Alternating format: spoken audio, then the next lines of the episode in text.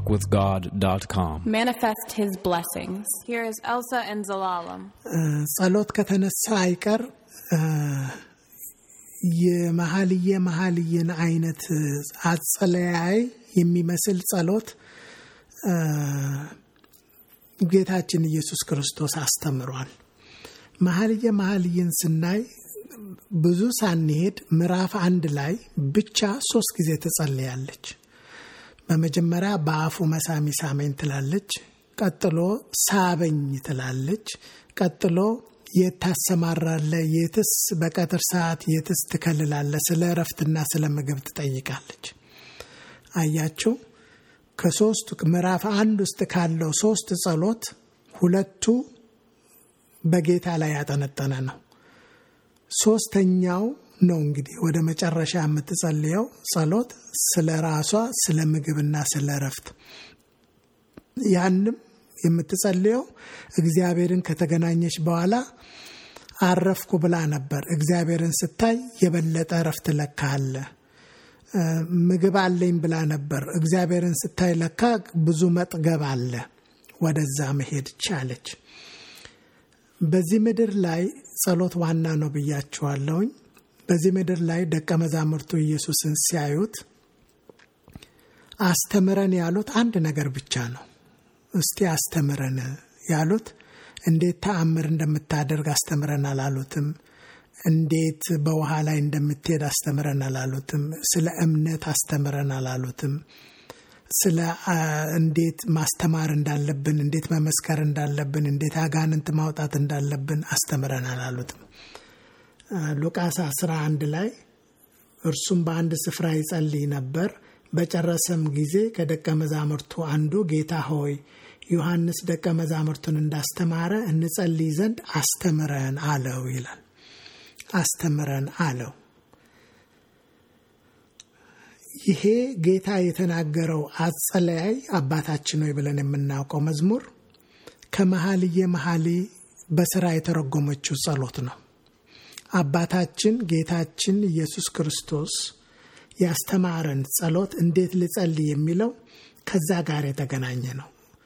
እንዴት ቢባል መጀመሪያ አባታችን ሆይ ሲጀምር በማን ላይ ነው ያተኮረው ብንል በጌታችን ላይ ነው ያተኮረው።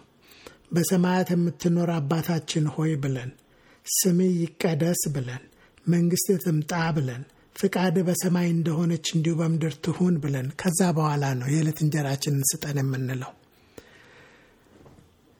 ለመናገር የምፈልገው ምንድን ነው? አባታችን ሆይን በእውነተኛነት በትክክለኛ ለመጸለይ በፍቅር መውደቅ ያስፈልጋል እላለሁ። እንደዚሁ በፎርሙላ ብቻ አባታችን ሆይ በሰማይ የምትኖር ስምህ ይቀደስ ስላልን አይደለም። እንደዛ ተብሎ dictate እንድናረግ እንድንሸመድድ አይደለም።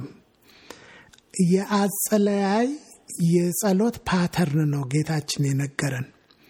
ያንን ለመተግበር ምን ማድረግ ያስፈልጋል? ፍቅረኛ የሆነ ሰው ነው ያንን መጸለይ የሚችል የሚመስለኝ። መኃልየ መኃልየን ሳይ ይሄንን ነው ኮንፈርም የሚያረጋግጥልኝ ይህንን ነው። መጀመሪያ አባታችን ሆይ ነው የምንለው። ከሁሉ በፊት ማን ነው ጌታ? ማን ነው? አባት ነው እኮ ጸሎት መላሽ ነው እኮ የሚገደው ነው እኮ የሚንከባከበኝ የወለደኝ አባቴ ነው። አባታችን ሆይ ብለን እንድንጀምር ነው የሚለው። ፍቅር ሲይዘን ከእግዚአብሔር ነው የምንጀምረው። በአፉ መሳም ይሳመኝ ስትል ፍቅረኛዬ ነው እያለች ነው።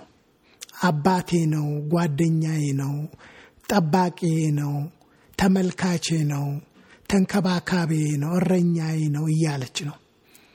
ይህንን እንድትጸልይ የሚያደርግ አንድን ሰው እግዚአብሔር ሆይ አባታችን ሆይ በማለት እንዲጀምር የሚያደርገው ፍቅር ነው። ፍቅረኛው መሆኑን ስናውቅ ነው።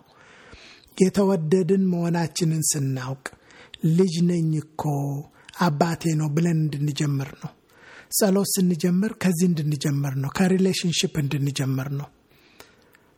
ስንጸልይ አንተ አትሰማኝም፣ እስቲ አንድ ጊዜ ስማኝ፣ እኔ እንጀራ ልጅ ነኝ፣ እኔ እግዚአብሔር አትሰማኝም። ገና አቀራረባችን ሁሉ በምሬት በመጠራጠር በቃ በመጨቅጨቃችን እግዚአብሔር ዘንበል እንዲል ልናሳዝነውም እንፈልጋለን። በምስኪን ሆነን ፒቲ እንዲያደርገን በቃ አዝኖልን እንዲመልስልን እንጂ የምናሳዝን ሆነን እንድንመልስልን እንጂ አንዳንድ ጊዜ አጸላያችን እግዚአብሔር አባቴ ነው እኮ ጸሎቴን እኮ መስማት የሚፈልግ ነው። እኔ ስናገር ሊሰማኝ የሚፈልግ ነው። ፍቅረኛዬ ነው። አባቴ ነው። ፈጣሪዬ ነው። አባታችን ሆይ ብላችሁ ጀምሩ ሲል መጀመሪያ ስትጸልዩ የምትጸልዩት ሰው ማን ነው? ምን አይነት እይታ አላችሁ? ቸር የሆነ ነው ወይ የሚታያችሁ? ምሕረቱ የበዛ ፊቱ ፈገግ ያለ የሚቆጥብ ንፉግ የሆነ ሳይሆን ቸር የሆነ ምሕረቱ የበዛ አንድ ስንለው አስር የሚሄድ አራት ስንል ሀያ የሚያደርግ በዛ ብለን ስንጠይቅ የሚያትረፈርፍ እንደዛ አይነት አባታችን ሆይ ብለን ስንጠይቅ በአፉ መሳሚ ሳመኝ ስትል አባቴን ፍቅረኛዬ ነው እያለች ነው። ከዛ ቀጥሎ ስምህ ይቀደስ፣ ስምህ ይቀደስ። ፐርፐዝ ፐርፐዜ አንተነ ነው። የአንተ ስም መቀደስ፣ የአንተ ስም መክበር፣ የአንተ ስም መንግነን አንተነህ ፐርፐዜም አላማ የጸሎቴ አላማ አንተነህ አንተነህ በማለት ነው የሚጀምረው። አንተነህ የጸሎቴ መልስ፣ የኔ ችግር፣ የኔ ችግር መልስ፣ የኔ ጥያቄ መልስ፣ የኔ የጸሎት መልስ ማጠንጠን ያለበት በአንተ መከበር ላይ ነው። በአንተ ስም መቀደስ ላይ ነው። አንተ ላይ ነው የማያተኩረው። ከዛ በኋላ ነው መንግስት ትምጣ፣ የእግዚአብሔር መንግስት በእናንተ ውስጥ ናት ይላል። መንግስት ትምጣ የሚለው ገና ለገና መንግስተ ሰማያት ትመጣለች ብቻ ሳይሆን ዛሬ እግዚአብሔር በዚህ ዓለም ውስጥ የሚገለጠው በእኛ ውስጥ ነው። መንግስቱ በእኔ ልብ ውስጥ፣ በእናንተ ልብ ውስጥ፣ በእኛ ልብ ውስጥ ነው የሚገለጠው።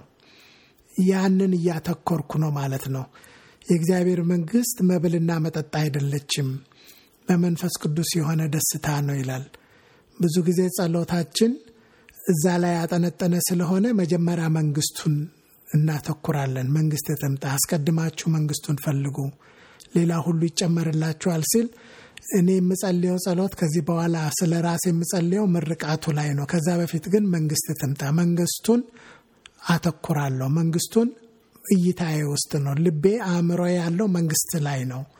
ስለ መንግስት ነው የሚገደኝ እያልኩት ነው። ከዛ በኋላ ፍቃድ በሰማይ እንደሆነች እንዲሁ በምድር ትሁን ሲል ስለ አይደለም የምጸልየው። እኔ ዛሬ የምጸልየው ጸሎት እንደ ፍቃድ ይሁን እያልኩ ነው። መጀመሪያ ለእግዚአብሔር ፍቃድ እየሰጠሁት ነው። በሰማይ ስለ እኔ የምታስበው ሀሳብ እሱ ትሁን በዚህ ምድር ላይ። እኔ የምጠይቅህ በዚህ ምድር ላይ ስላለው ጉዳይ ነው። ስለ ኑሮዬ ልጠይቅህ ነው። ስለምበላው ምግብ ልጠይቅህ ነው። ስለ አስጨናቂው ክፉዎች ልጠይቅህ ነው። ከሰዎች ጋር በሚኖረኝ relationship ጥል ባለኝ ግንኙነት ይቅርታ መደራረግ ስለሚባለው ነገር ልጠይቅህ ነው። ስለዚህ ፍቃድ በሰማይ ያለችው አንተ የምታስብልኝ፣ ያሰብክልኝ፣ ያቀድክልኝ ይሁን የምትለው በዚህ ምድር ላይ ትሆንልኝ። ከዚህ በኋላ ነው እንግዲህ የዕለት እንጀራዬን ስጠኝ፣ የሚያስጨንቀኝ ይሄ ነው፣ የራበኝ ይሄ ነው፣ የጠማኝ ይሄ ነው ብሎ እንድንጸልይ የፈለገው እንደዚህ ነው። መሀልየ መሀልይም የጌታ የጸሎት pattern የገባት ናት። በቃሌ ወደ እግዚአብሔር ጮኽኩ፣ ቃሌም ወደ እግዚአብሔር ነው፣ እርሱም አደመጠኝ። በመከራዬ ቀን እግዚአብሔርን ፈለግኩት። እጆቼ በሌሊት በፊቱ ናቸው፣ አላረፍኩምም። ነፍሴም መጽናናትን አልቻለችም። እግዚአብሔርን አሰብኩት፣ ደስም አለኝ። ተናገርሁ፣ ነፍሴም ፈዘዘች። ዓይኖቼ እንዲተጉ ያዝካቸው፣ ደነገጥሁ፣ አልተናገርኩም። የድሮውን ዘመን አሰብሁ፣ የዘላለሙን ዓመታት አሰብሁ፣ አጠናጠንሁም። በሌሊት ከልቤ ጋር ተጫወቱ፣ ነፍሴንም አነቃቃኋት። እግዚአብሔር ለዘላለም ይጥላልን? እንግዲህስ ቸርነቱን አይጨምርምን? ለዘላለምስ ምሕረቱ ለልጅ ልጅ ተቆረጠችን? የተናገረውስ ቃል አልቋልን? እግዚአብሔርስ ሞገሱን ረሳን? በቁጣውስ ምሕረቱን ዘጋን? ይህ ድካሜ ነው አልኩ። የልዑል ቀኝ እንደተለወጠ የእግዚአብሔርን ሥራ አስታወስኩ። የቀደመውንም ታምራትህን አስታውሳለሁና በምግባርህም ሁሉ እናገራለሁ፣ በሥራህም እጫወታለሁ። አቤቱ መንገድህ በመቅደስ ውስጥ ነው። እንደ አምላካችን ያለ ታላቅ አምላክ ማን ነው? ተአምራትን የምታደርግ አምላክ አንተ ነህ። ለሕዝብህ ኃይልህን አስታወቅካቸው። ከመዝሙረ ዳዊት ምዕራፍ 77 የተወሰደ። Thank you for listening. You can support us by praying and by sharing this with friends and family.